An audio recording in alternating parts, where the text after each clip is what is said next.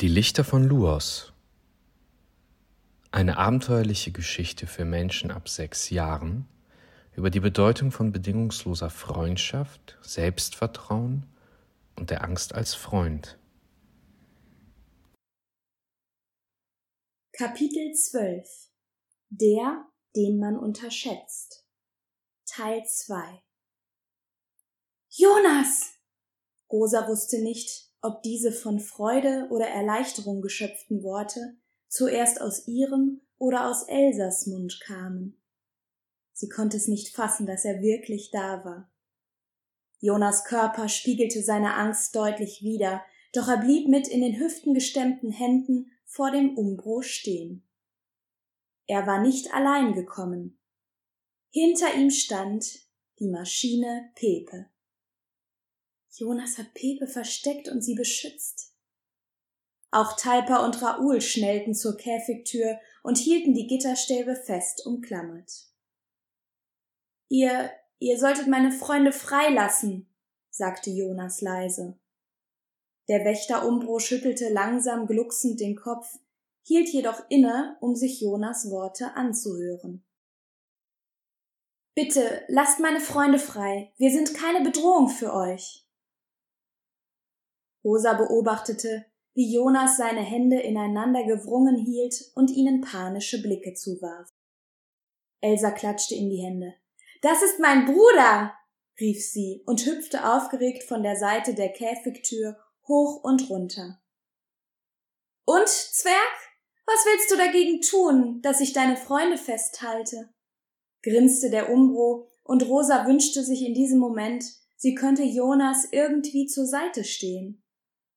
Er kämpfte mit seiner Angst und versuchte mit Mühen, den Umbro anzuschauen. Willst du etwa gegen mich kämpfen? fragte der Umbro und verschränkte seine Pranken vor der Brust. Eine bebende Stille stellte sich auf der Lichtung ein. Sie alle starrten gebannt zu Jonas. Selbst Karo und Pillig lösten sich langsam aus ihrer Starre und knieten sich an den Gitterstäben hin, um Jonas besser sehen zu können. Nein, äh, nein. Jonas machte schreckhaft einige Schritte zurück, und da geschah es erneut. Er fiel rückwärts gehend auf den Rücken, und der Umbro lachte ihn aus, als er einige Schritte an ihn herantrat. Na los, dann kämpf doch, nickte der Umbro herausfordernd zu ihm hinunter. Jonas, du schaffst das. Du bist mutig. Du schaffst das. Rosa hoffte, dass ihre Gedankenübertragung funktionierte. Diese hatte sie in der Vergangenheit so oft überrascht. Es musste einfach klappen. Jonas warf ihnen im Käfig einen mitleidigen und angsterfüllten Blick zu. Er schafft es nicht, murmelte Raoul. Jonas, rief Talpa auffordernd, was Jonas Gesicht rot anliefen ließ. Hört auf, seht ihr nicht, wie nervös ihr ihn macht? Dachte Rosa und wünschte sich, sie hätte sich getraut, diese Worte auch auszusprechen. Jonas krabbelte nach Luft schnappend einige Meter rückwärts, und der Umbro holte diese schnell ein. Er lachte Jonas dabei unentwegt aus. Nein, nein, nein, nein, du bist unsere einzige Chance, hier herauszukommen. Gib bitte nicht auf. Rosa schloss die Augen, und auf einmal wurde ihr schlagartig klar, was das Problem war.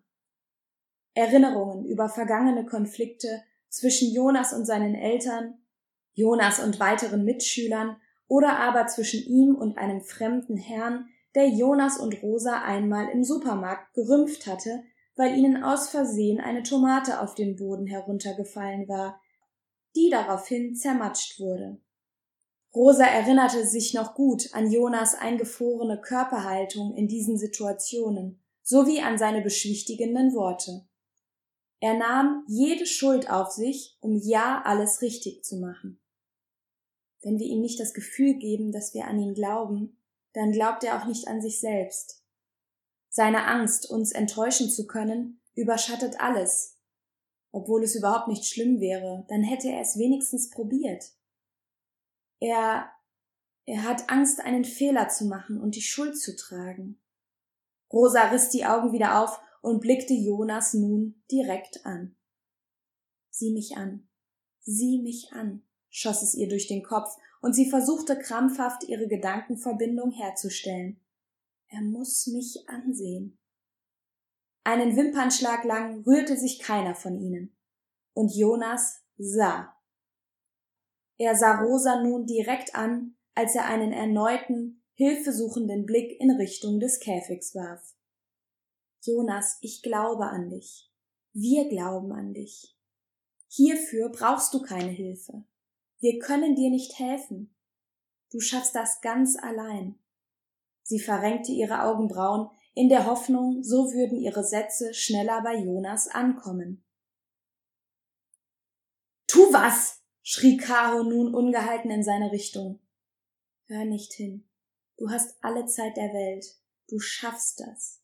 Wir glauben an dich. Versuche es. Was macht der denn da? murmelte Pillig und wendete sich von den Gitterstäben ab. Verzeih ihnen, Jonas. Sie haben keine Ahnung. Sie wissen nicht, was du alles kannst. Sie unterschätzen dich, weil sie nicht wissen, wer du bist. Deswegen unterschätzt du dich selbst. Jonas, ich glaube an dich. Du kannst selbst entscheiden, ob du das auch tust oder nicht. Rose erinnerte sich daran, wie sie einmal Papa beim Meditieren beobachtet hatte. Dabei musste man im Schneidersitz auf der Erde sitzen und einige Sätze für sich selbst wiederholen, die man mit in den Tag nehmen will und an die man glauben möchte. Papa hatte ihr daraufhin erklärt, dass diese Sätze Mantras heißen und dass, wenn man sie oft genug wiederholt, man auf einmal selbst daran glaubt und sich dadurch alles ändern kann, vor allem an der eigenen Stimmung. Rosa versuchte diese Sätze als Mantras in Jonas Kopf zu senden. Du bist so stark. Ich weiß es, Jonas. Wir wissen es alle. Es ist egal, was passiert, aber versuche es. Zeig dir selbst, was in dir steckt. Zeig der Welt, was in dir steckt.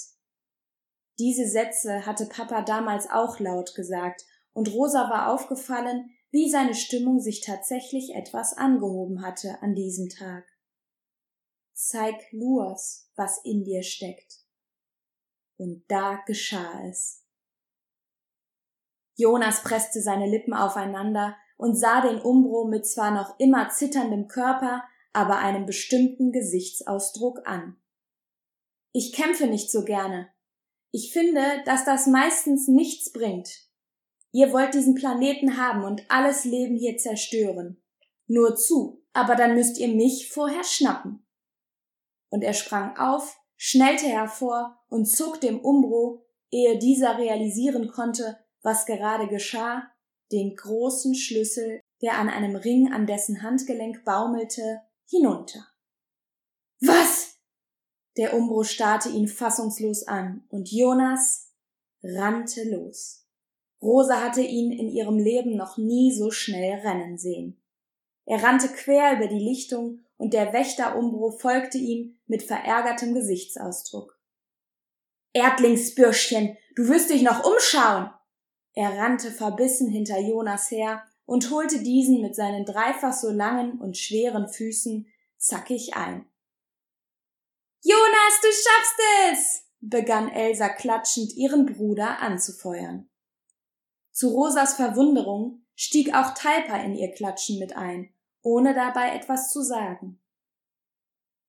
Rosa musste unweigerlich grinsen. Der Wächter Umbo hatte Jonas unterdessen mit seinen riesigen Pranken um den Bauch gefasst und hielt ihn fest umklammert. Her mit dem Schlüssel! brüllte er und zog mit seiner anderen Pranke gewaltvoll an dem Schlüssel, den Jonas in seiner Hand festhielt. Lass ihn bloß nicht los, verdammt! rief Caro. Jonas Blick schnellte zu ihm, und innerhalb einer Millisekunde hatte sich sein Griff um den Schlüssel gelockert und der Umbro sich diesen geschnappt. Ha! stoß der Umbro siegessicher aus. Rosas Blick schnellte vorwurfsvoll zu Caro. Das ist überhaupt nicht hilfreich. Stell dir mal vor, du musst uns retten und bekommst solche Kommentare. Sie funkelte ihn an und Caro schien sichtlich eingeschüchtert von ihren Worten. Rosa wirbelte wieder herum, umfasste die Gitterstäbe und schrie Jonas, du schaffst das. Elsa tönte in ihr Rufen mit ein und begann abermals zu klatschen. Rosa wechselte einen Blickkontakt mit Raoul und nickte ihm auffordernd zu. Er schien irritiert, stieg jedoch in ihre Rufe mit ein. Johnny, du schaffst das! Und Jonas Aufmerksamkeit wechselte augenblicklich zurück zur Hand des Umbros. Rosa überlegte, ob dies ein Lächeln auf seinem Gesicht war, das sie vernahm. Bestärkt von ihrem Jubeln kletterte Jonas auf den Rücken des mächtigen Umbros und hielt sich an ihm fest, obgleich der sich unter ihm windete. Runter mit dir, Erdlingsbengel! Jonas gelang höher, bis er sich schließlich auf die Schultern des Wächters setzte und ihm die Augen zuhielt. He, was soll das? Elsa lachte, und zu Rosas Überraschung stieg nun auch Talpa ins Gegröle mit ein. Jonas, gleich hast du es! Rosa spürte ein warmes Gefühl um ihr Herz, und während der Umbro weiter versuchte, Jonas von sich abzuschütteln, wandte Rosa sich um zu Professor Kornblum und Mahele. Wie geht's ihm? fragte Rosa, und ihre Stimmung änderte sich schlagartig, als sie Maheles besorgtes Gesicht sah. Wenn wir hier nicht gleich rauskommen, hat er keine Chance. Er benötigt sofort Hilfe. Rosa nickte und hielt einen Moment inne. Sie wusste, dass Jonas es schaffen könnte, und dann mussten sie vorbereitet sein. Kao, du trägst den Professor. Pillig, du schnappst dir die Maschine, sagte sie voller Sicherheit. Kaho hob eine Augenbraue, während Pillig seinen Anführer fragend ansah. Gegröle und Geklatsche, der Zorn des Wächterumbruchs. All das hallte in Rosas Ohren wieder. Seit wann gibst du hier Befehle, Erd? Dafür bleibt uns keine Zeit. Du kannst dich entweder verweigern und bist verloren, oder aber du hilfst mit und sicherst dir damit die Chance zu überleben, entgegnete Rosa und deutete auf Professor Kornblum und Mahele. Ihr nehmt den Professor und tragt ihn hier raus, sobald ich euch Bescheid gebe. Dann nimmst du, Kaho, ihn auf den Rücken, Pillig, du nimmst die Maschine und dann müssen wir einfach rennen. Das ist die einzige Möglichkeit. Unter dem Gröhlen Elsas, Raouls und Talpas schienen Kaho und Pillig sie nicht zu verstehen. Kaho runzelte die Stirn und zeigte auf sein Ohr. Was? entgegnete er, und da hörte Rosa einen lauten Aufschrei. Sie wirbelte herum. Der Schrei gehörte zu Jonas. In diesem Moment hielt er mit seinem Arm noch immer die Augen des Umbruchs zu, der Jonas Nacken mit seiner Pranke fest umklammerte. Zu fest, Jonas hatte sichtlich Schmerzen. Und dann biss er zu. Er biss in die riesig fleischige Pranke, die man nur als Hand erahnen konnte. Rosa vernahm etwas Eiteriges, was aus dem Finger hinausschoss. Der Umbro jaulte auf und fiel auf seine Knie. Binnen weniger Millisekunden zog Jonas den Schlüssel aus der verletzten Hand des Umbros. Dieser fiel schließlich auf seinen Bauch, als er versuchte, Jonas festzuhalten. Rosa wusste nicht, wie ihr geschah, als ihr bester Freund im nächsten Moment den Käfig aufschloss. Jetzt, dachte sie, drehte sich zu Caro und Pillig um und schrie, wie sie in ihrem Leben noch nie geschrien hatte. Nehmt den Professor, los! Es geschah alles wahnsinnig schnell. Talpa hatte mit einem Satz Elsa ergriffen und auf seinen Rücken gehoben. Raoul erfasste Jonas Hand und sie rannten vor. Hilfe! Sie fliehen! Hilfe! Tenebris! brüllte der Umbro, der wimmernd auf dem Boden lag und seine Pranke hielt. Caro und Pillig trugen den Professor blitzschnell aus dem Käfig heraus. Mahele rannte, mit zögerlichem Blick auf den Professor, mit Talpa hinter Raoul und Jonas her. Sie wandte sich kurz zu Rosa um. Rosa nickte ihr zu. Lauf! Der Schlüssel landete neben Rosa auf dem Boden. Jonas musste ihn zurückgeworfen haben. Caro platzierte den blutenden Professor unter Stöhnen auf seinem Rücken, während Pillig die laut klappernde Maschine hinter sich herzog. Rosa bemerkte, dass der Professor so aussah, als würde er schlafen. Ihnen blieben nur noch wenige Minuten. Los! schrie sie Pillig und Caro an, und eine Idee schoss aus ihrem Bauch in ihren Kopf, als sie den beiden hinterher sah. Der Umbro versuchte ihren Fuß zu greifen, und Rosa reagierte augenblicklich. Sie hob den Schlüssel aus dem Gras. Willst du mich einfangen? fragte sie herausfordernd. Elendige Erdlingskröte, spottete der Umbro und versuchte krampfhaft, sich aufzurichten. Na ja, die einzige Kröte, die ich hier sehe, bist du. Wobei, das wäre eine Beleidigung für richtige Kröten.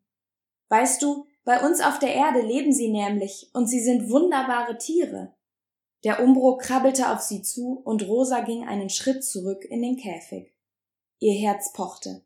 Ja, komm, hol dir die kleine Erdlingskröte, versuchte sie es, und tatsächlich krabbelte der Umbro hinter ihr her. Gleich hab ich dich, Erdling. Deine Freunde mögen uns entkommen, aber du sicher nicht, raunzte er, als sie im hinteren Teil des Käfigs angekommen waren. Weißt du, was ein weiterer Unterschied zwischen dir und den Kröten auf der Erde ist? Er funkelte sie an. Sie sind deutlich klüger als du.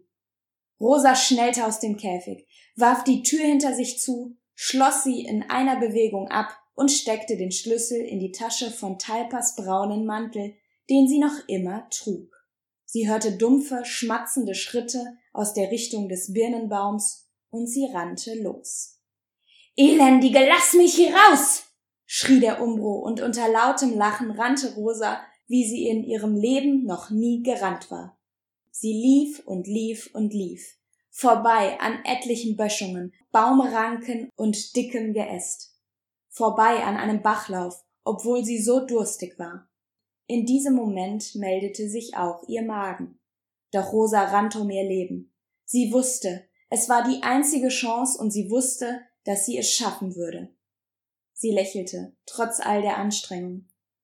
Sie überlegte, wie viele Kilometer sie bereits gerannt war, als sie auf einmal vor sich Mahele entdeckte. Ich habe sie eingeholt, machte sich eine erleichternde Erkenntnis in Rosa breit. Mahele wandte sich im Rennen um. Rosa! Gott sei Dank! Keuchte sie und sie rannten weiter und weiter. Weiter, immer weiter, weiter, für den Professor, bestätigte Rosa ihre innere Stimme. In diesem Moment fiel ihr auf, dass Pillig Unrecht gehabt hatte. Die Sonne war zwar wie allseits schwach, jedoch noch erkennbar. Sie hatten noch einige Stunden bis zur totalen Dunkelheit. Rosa rannte weiter und weiter und jubilierte innerlich, als sie das Lachen ihrer Freunde vor sich hörte. Wir kriegen euch! Glaubt ihr etwa, wir holen euch nicht ein? Ein quiekender Satz direkt hinter Rosa holte sie zurück in die bittere Realität. Sie wagte es und wandte sich um. Die übrigen Umbros rannten mit doppelter Geschwindigkeit direkt hinter ihr her. Wenn kein Wunder geschehen würde, hätten sie Rosa innerhalb von wenigen Sekunden eingeholt. Nein, wir schaffen das, wir müssen es schaffen. Für den Professor, er darf nicht sterben, sagte sie sich selbst, drehte sich im Lauf wieder herum und schrie ihren Freunden nach vorne zu. Rennt! Sie sind hinter uns! Sie beobachtete, wie Mahele sich umdrehte und die Informationen weiter nach vorne brüllte. Ihr seid verloren! Gebt auf! rief einer der Umbros. Rosa erkannte seine Stimme. Es musste sich um den Anführer Umbro handeln. Tenebris. So hieß er bestimmt. Der Wächter Umbro hatte seinen Namen gerufen. Keine Sorge, Tenebris. Wir sind nicht verloren. Wir sind nicht so wie ihr rief Rosa, und sie spürte, wie sich eine Gänsehaut über ihre Arme legte. Sie war berührt von ihrem eigenen Mut. Ihr wurde klar, dass sie das Versprechen an sich selbst an diesem Tag mehr als gehalten hatte. Der Gedanke an den eingesperrten Wächter ließ sie erneut auflachen. Nähere dumpfe Schritte. Ach ja, an deiner Stelle wäre ich ganz vorsichtig mit deinen Worten. Tenebris. Er musste sich nur wenige Meter hinter ihr befinden. Rosa hörte seine Stimme nun laut und deutlich. Sie versuchte ihr Tempo zu erhöhen und spürte, wie ihre Muskeln langsam zu schmerzen begannen. Weiter, immer weiter. Ich bin immer vorsichtig mit meinen Worten, aber ich habe mir vorgenommen, ab jetzt das zu sagen, was ich denke. Und wisst ihr, was ich denke? Sie hatte das Gefühl, als würde es ein wenig heller auf Luos werden, überlegte aber, ob sie sich das nur einbildete. Er war jetzt direkt hinter ihr. Wenn jetzt kein Wunder geschieht, dann hat er mich gleich, meldete sich die Angst in ihr zurück. Bitte, liebes Universum, bitte hilf mir, mir und meinen Freunden. Hilf dem Professor. Ein Blick nach vorne verriet ihr, dass ihren Freunden langsam die Puste ausgehen musste, denn sie holten sie ein. Die Umbros würden daher nicht nur sie, sondern gewiss auch ihre Freunde erreichen. Nein, nein, nein, nein, nein, nein. Ja, was denn, Erdlingspack? trötete Tenebris mit seiner Quiekstimme. Bitte, bitte, wir brauchen Hilfe. Sonst war das alles hier umsonst. Na sag schon, oder traust du dich nicht? Rosa spürte seinen stinkenden Atem in ihrem Nacken. Zwei fremde Lufixe, wenige Meter vor ihnen. Sie winkten vor einem Baum, der dem des Labors ähnelte. Rosas Herz machte einen Luftsprung, als sie erkannte, dass die beiden fremden Lufixe Talpas Hände ergriffen, der wiederum, noch immer mit Elsa auf dem Rücken, seine freie Hand Jonas entgegenstreckte. Sie schaffen es. Ich muss es auch schaffen. Raoul ergriff Pillix Hand mitsamt des Handgriffs von Pepe, dieser wiederum Karos, der Mühe hatte, den Professor auf seinem Rücken zu halten. Merkt ihr? Sie traut sich nicht. Gleich haben wir dich. Gegröle und Gejubel hinter ihr. Rosa beschleunigte ihr Tempo. Maheles ausgestreckte Hand, direkt vor ihr. Nur noch wenige Zentimeter. Sie erfasste viele Köpfe, die sie bittend und flehend ansahen. Ich schaffe es. Rosa ergriff mit einem Sprung Maheles Hand, wandte ihren Oberkörper um und rief Ich denke, dass ihr das alles nur macht, weil ihr eine riesengroße Angst habt vor uns, vor unserer Kraft.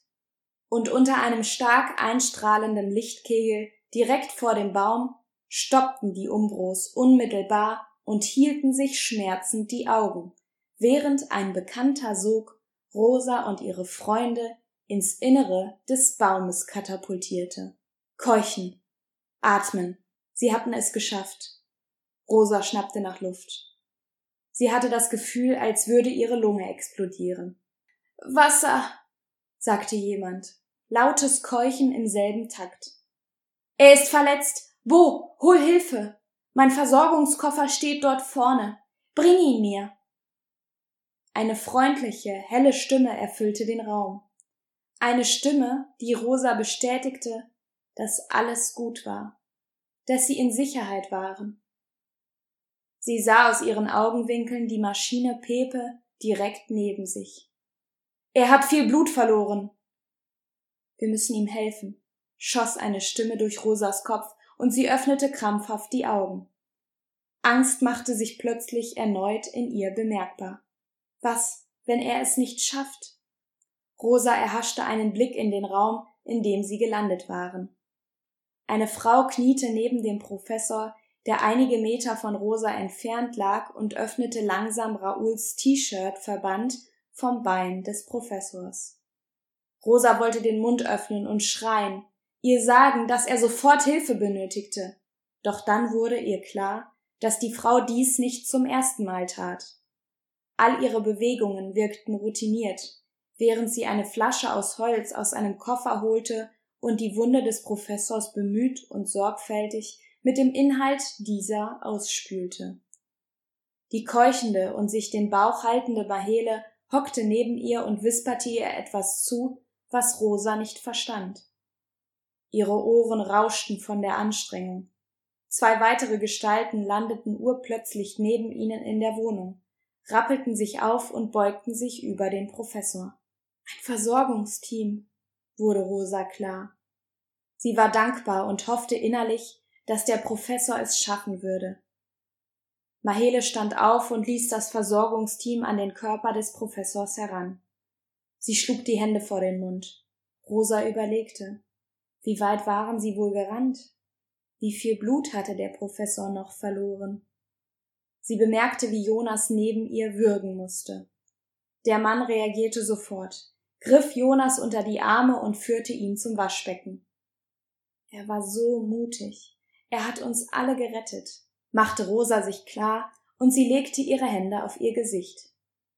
Der Blick von Tenebris, als er und seine Kumpanen unter Schmerzen beobachteten, wie sie in den Baum hineingezogen wurden, hatte ihre innere Sicherheit bestätigt. Sie wusste, dass sie es schaffen könnten, und sie hatten es tatsächlich geschafft. Das Einzige, was nun zählte, war das Leben des Professors. Äh, also, sagte eine Stimme, die vom Versorgungsteam kommen musste. Rosa schnellte hoch und bemerkte, dass die anderen es ihr gleich taten. Angsterfüllte und noch immer keuchende Gesichter erfüllten den Raum und sahen den Mann mit den langen Haaren, die er am Hinterkopf zu einem Zopf gebunden hatte, ernst an. Er räusperte sich langsam. Was auch immer ihr da draußen getrieben habt, das war quasi Selbstmord. Ihr habt Glück, dass die Sonne heute so ungewöhnlich kraftvoll ist. Ansonsten hätten wir es nie so schnell hierher geschafft. Wären wir nur etwas später gekommen, wäre er tot. Er braucht jetzt etwas Ruhe. Wir werden uns mit ihm in eine Ecke zurückziehen wo wir ihn betäuben und ihm die Wunde zunähen können. Er hat viel Blut verloren. Wird er es schaffen? unterbrach Talpa ihn und schnellte nach vorne. Sein Onkel bedeutet ihm etwas, er kann es so oft leugnen, wie er will, dachte Rosa bei sich. Er, er wird durchkommen, wenn die Pflanzen gut anschlagen, aber sein Bein, es wird nie wieder funktionsfähig sein. Talpa blickte schwer ausatmend zu Boden. Die Hauptsache ist, dass er lebt, sagte Talpa leise. Mahele begann zu weinen, und Rosa trat an sie heran und drückte ihre Hand.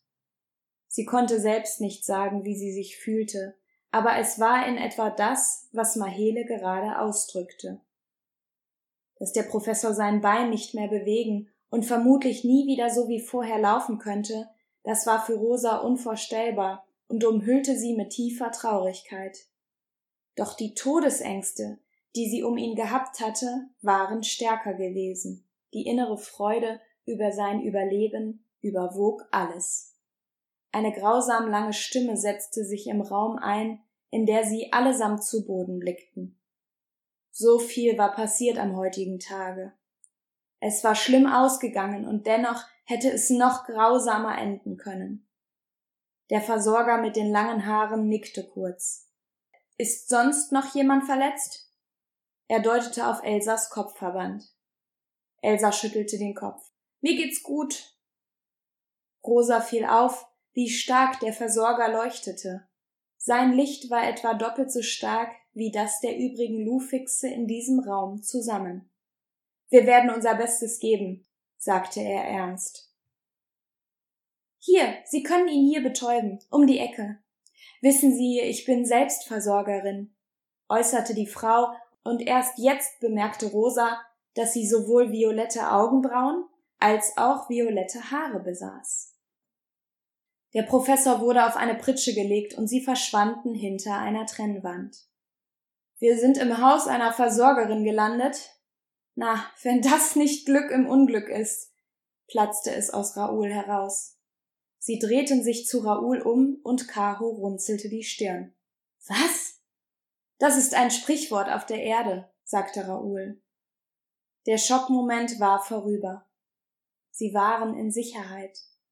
Der Professor würde überleben. Alles war gut.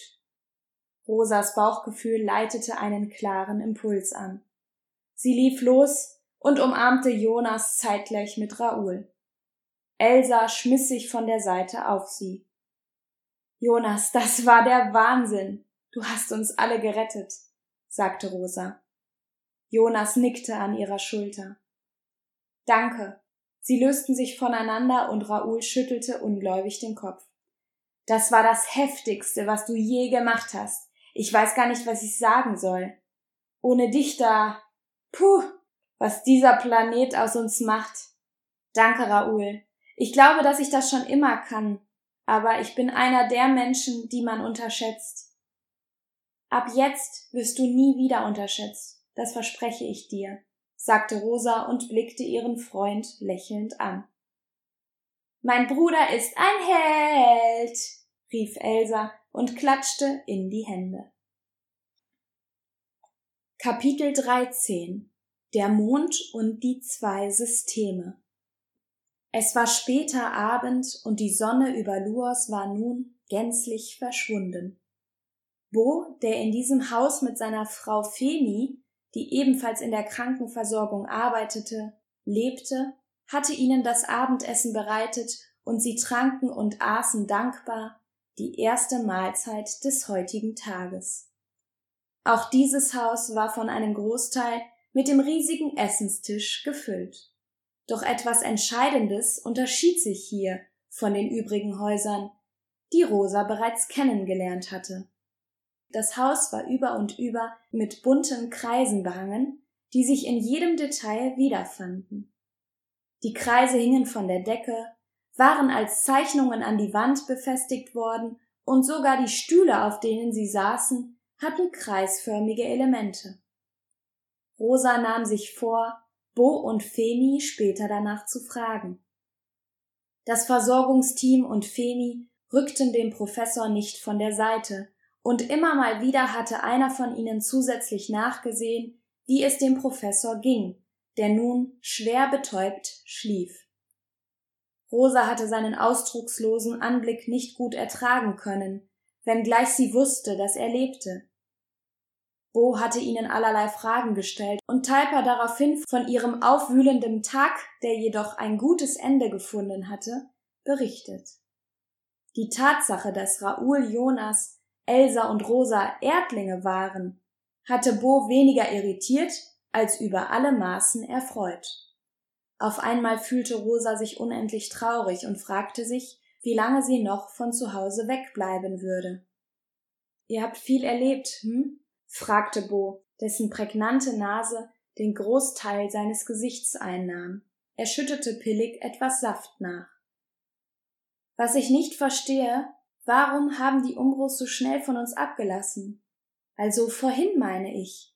Sie hätten doch an diesem Baum schütteln können, um uns hier drin zu schaden. Die Kraft dafür besitzen sie doch, das haben wir heute schon mehrmals gespürt. Die Sonne. Sie war auf einmal so stark. Das halten sie nicht aus. Es schmerzt sie unglaublich, wenn sie von ihren Strahlen getroffen werden. Das ist es, was sie abschwächt, flüsterte Caro, und blickte gedankenverloren auf die Holzschale vor sich. Das heißt, wenn Luas wieder ganz mit Lichtkraft erfüllt wäre, dann würden sie es hier nicht mehr aushalten? fragte Raoul und sah die Lufixe abwechselnd an. Nein, denn es gab sie davor auch nicht hier auf Luas. Sie haben sich aus der Dunkelheit heraus entwickelt und sich hier Lebensraum geschaffen. Anfangs waren es nur ein Paar. Sie waren einfach da, eines Tages. Dann waren sie plötzlich viele. Mittlerweile sind sie bestimmt über zwei Dutzend Umbros.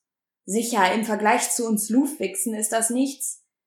Dennoch, sie waren es, die die Gewalt und den Kampf auf Luas brachten, antwortete Kaho mit funkelnder Miene. Mahele hob den Kopf. Das ist nicht ganz richtig, Caro. Wir haben schon in den Jahren, bevor sie entstanden, angefangen, unsere Liebe füreinander und diesen Planeten zu verlieren. Nein, haben wir nicht, warf Talpa barsch ein. Mahele hob beschwichtigend die Hände. Nicht alle, das weiß ich, Talpa. Aber wir hatten bis vor wenigen Jahren alle ein, ein Gefühl füreinander, haben uns besser verstanden, weil wir mehr Energie aufgebracht haben, um einander zu verstehen.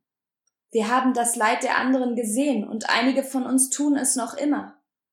Sie blickte traurig zu Boden. Doch was fast alle von uns vergessen haben, ist, diese besondere Fähigkeit auch zu nutzen. Wir haben uns verloren in dem Schmerz über unser eigenes Leid und unsere Sterblichkeit. Dabei können wir durch unsere Fähigkeiten so viel mehr, mehr verstehen. Dass das passiert zum Beispiel, dass unsere Sonne abschwächt. Wenn wir unsere Fähigkeiten voll ausschöpfen würden, bin ich mir sicher, wir würden es verstehen. Sie formte mit ihren Händen eine Schale und blickte in diese hinein.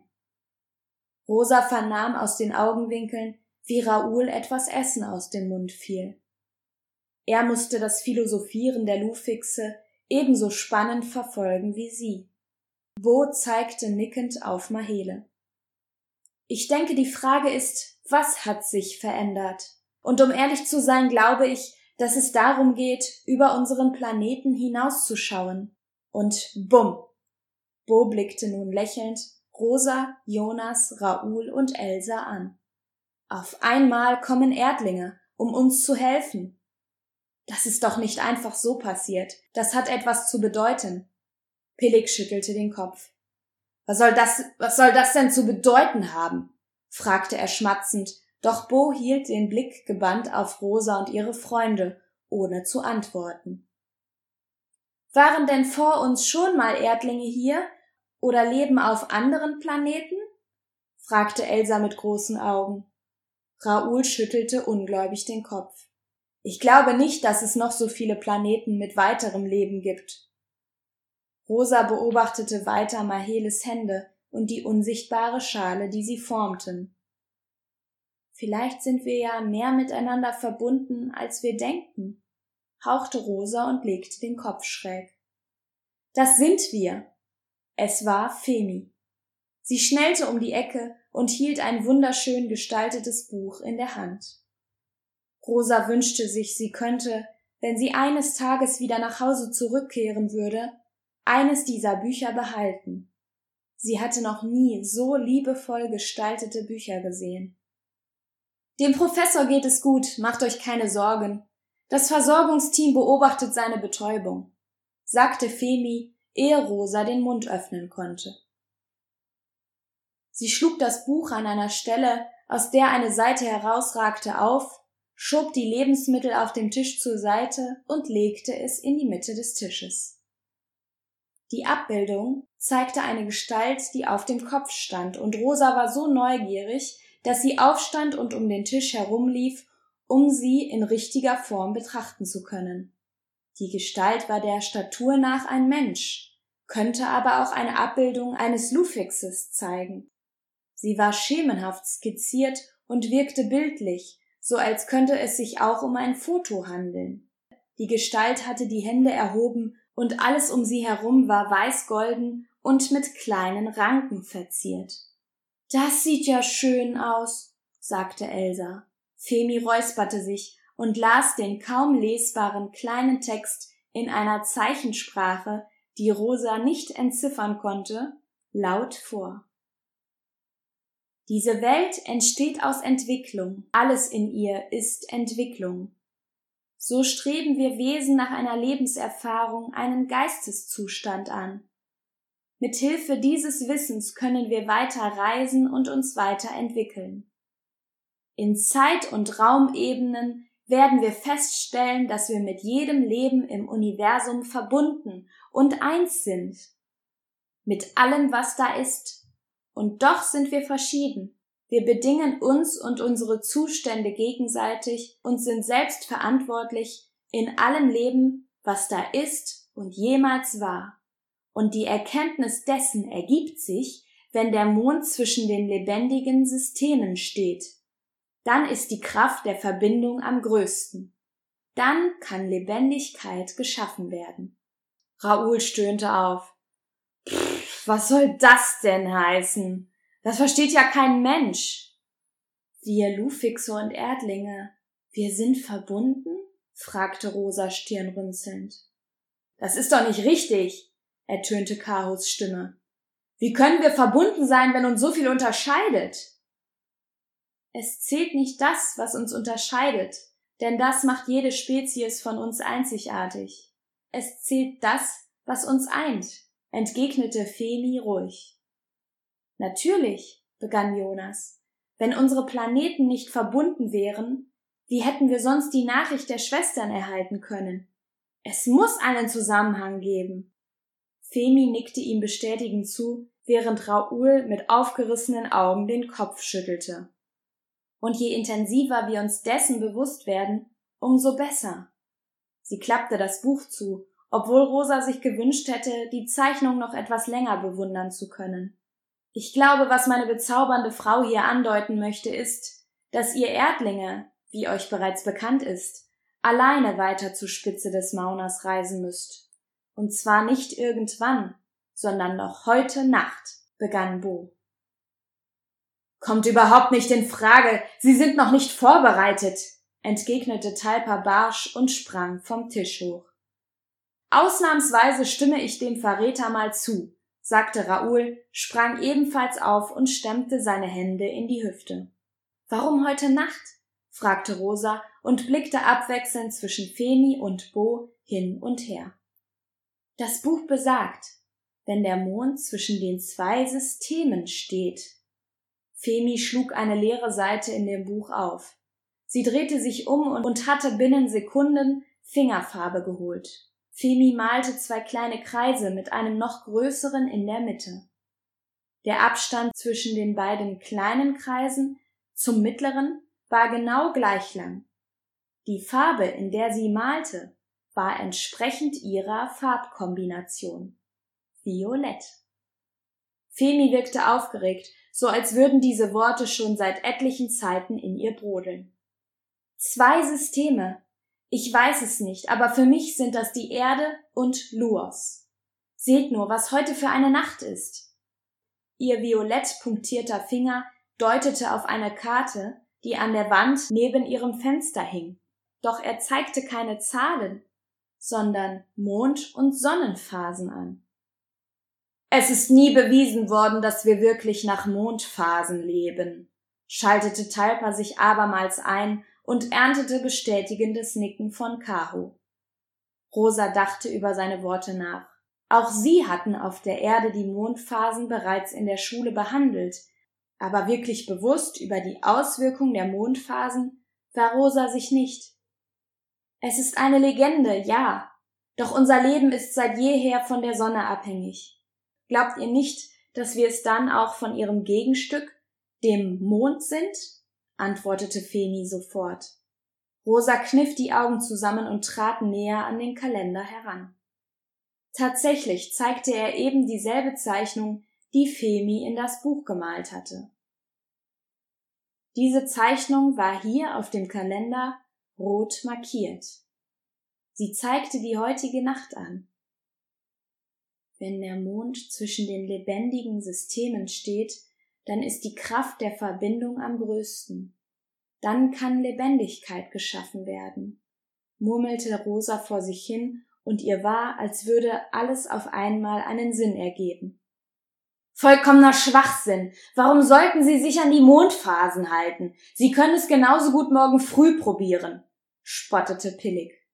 Femi wirbelte herum und war ganz ruhig, als sie antwortete dann werden sie es niemals rechtzeitig bis zur Mittagssonne dort oben schaffen. Wie ihr schon erklärtet, Pepe benötigt Mittagssonne, um zu funktionieren. Wenn sie erst morgen früh loslaufen, dann müssen sie einen ganzen Tag dort oben ausharren, bis zur nächsten Mittagssonne. Wir kennen die Begebenheiten dort oben nicht. Wir wissen nicht, was auf sie zukommt. Wenn sie heute Nacht gehen, können wir die Lage besser einschätzen und die sensible Mondphase heute nutzen. Welch ein Unfug, das können wir nicht, rief Talpa und stampfte auf den Boden auf. Ich weiß, du bist verärgert und unzufrieden. Du denkst, ich habe Unrecht. Doch vor einigen Jahren lief ich selbst auf den Mauna, als ich noch genügend Kraft inne hatte. Ich habe mich damals auch an die Mondphasen gehalten, doch ich hatte weder Pepe noch genügend Restkräfte. Du kannst dir vorstellen, wie es mir danach erging, denn ich lief mitunter nachts. Sie sind das? Ich dachte, die Leute würden das nur erzählen, dass tatsächlich mal ein Lufix dort oben war. Mahele schien sichtlich erstaunt. Bo lächelte sie nickend an, und Femi fuhr unbeirrt fort. Schätzungen zur Folge waren es genau eine Nacht und ein Viertel des Folgetages, die ich lief. Die Erdlinge haben den Vorteil, dass sie keine Sonnenkraft tanken müssen, um sich zu bewegen. Sie können nachts unbeirrt umherlaufen. Das könnte ihr Vorteil sein. Wir sollten mittlerweile mehr Zeit einplanen und ihnen allerlei Werkzeug, Nahrung und dergleichen mitgeben. Wenn sie morgen früh erst starten, ist es zu spät. Wir verpassen den sensiblen Moment. Vertrauen wir der Kraft der Mondphasen und den Büchern unserer Ahnen. Und vertrauen wir den Erdlingen. Talpa und Femi sahen einander lange an, bis Talpa sich schließlich langsam auf seinen Stuhl niederließ. Femi wandte sich Rosa zu. Wir können euch in einer Stunde zum Fuß des Mauna bringen. Von da an seid ihr auf euch allein gestellt. Wir wissen, das ist zu viel, was wir von euch verlangen. Von daher solltet ihr euch absolut sicher sein. Und die Umbros? fragte Elsa mit großen Augen. Femi lächelte beschwichtigend. Die Umbros trauen sich nicht auf den Mauna, weil er der einzige unbewachsene Berg auf Luos ist und sie somit nicht ausreichend vor der Sonne schützen würde. Schon nach ein paar Metern nach Sonnenaufgang würden die Umbros dort oben jämmerlich zugrunde gehen.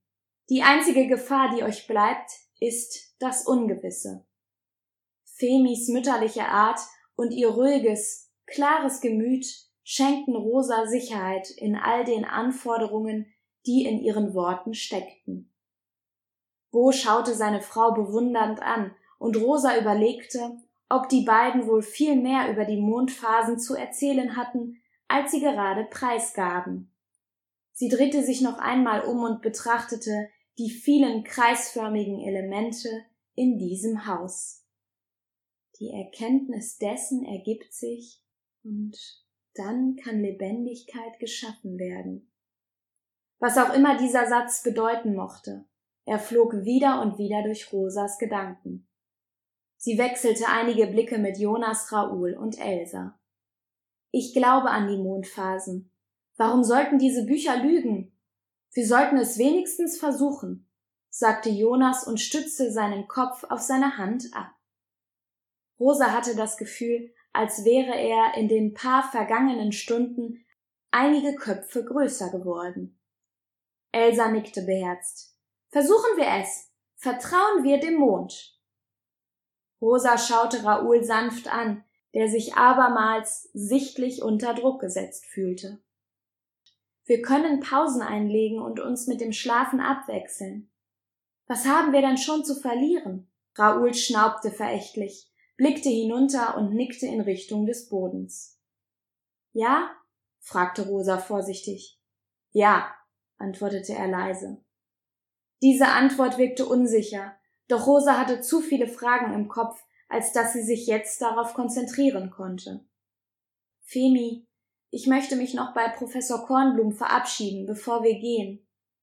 Femi nickte und Jonas und Elsa folgten ihr in die Kammer hinter der Trennwand. Rosa drehte sich fragend zu Raoul um, der noch immer nicht aufblickte. Raoul hilft mir, äh, Pepe vorzubereiten, entgegnete Mahele und nickte Rosa zu. Geschäftiges Treiben stellte sich in den großen Raum ein. Bo holte eine Tasche hervor, die er bepackte. Mit einem mulmigen Gefühl im Bauch lief Rosa hinter Femi her. Der Professor lag eingebettet in allerlei Stoffen und übersät mit großen Heilpflanzen auf der Pritsche. Das Versorgungsteam blickte kurz auf und Femi sagte, Lassen wir unsere Retter einen Moment mit dem Professor allein. Zögerlich folgten die beiden Femi hinaus, und Jonas und Elsa knieten sich neben dem Kopf vom Professor nieder. Rosa ergriff seine Hand. Professor Kornblum, wir ziehen jetzt los. Wir machen es. Ich verspreche Ihnen, wir werden unser Bestes geben. Und sobald Sie aufwachen, ist Loas gerettet, ergänzte Elsa. Rosa blickte am Körper des schlafenden Professors hinunter und entdeckte das wilde Pflanzenmeer auf seinem verletzten Bein. Es tut mir, es tut mir leid wegen ihrem Bein. Wir hätten, schluchzte Rosa und Jonas ließ eine Hand auf ihre Schulter schnellen. Wir sind froh, dass Sie noch leben, hauchte er. Professor, ich, ich hoffe, dass wir uns wiedersehen. Und wenn wir das tun, dann hoffe ich, dass es Ihnen besser geht und wir Pepe zu Ihnen zurückbringen können. Wir danken Ihnen für alles. Sie lehnten sich vorsichtig nieder und umarmten den schlafenden Professor in der Hoffnung, dass alles gut werden würde.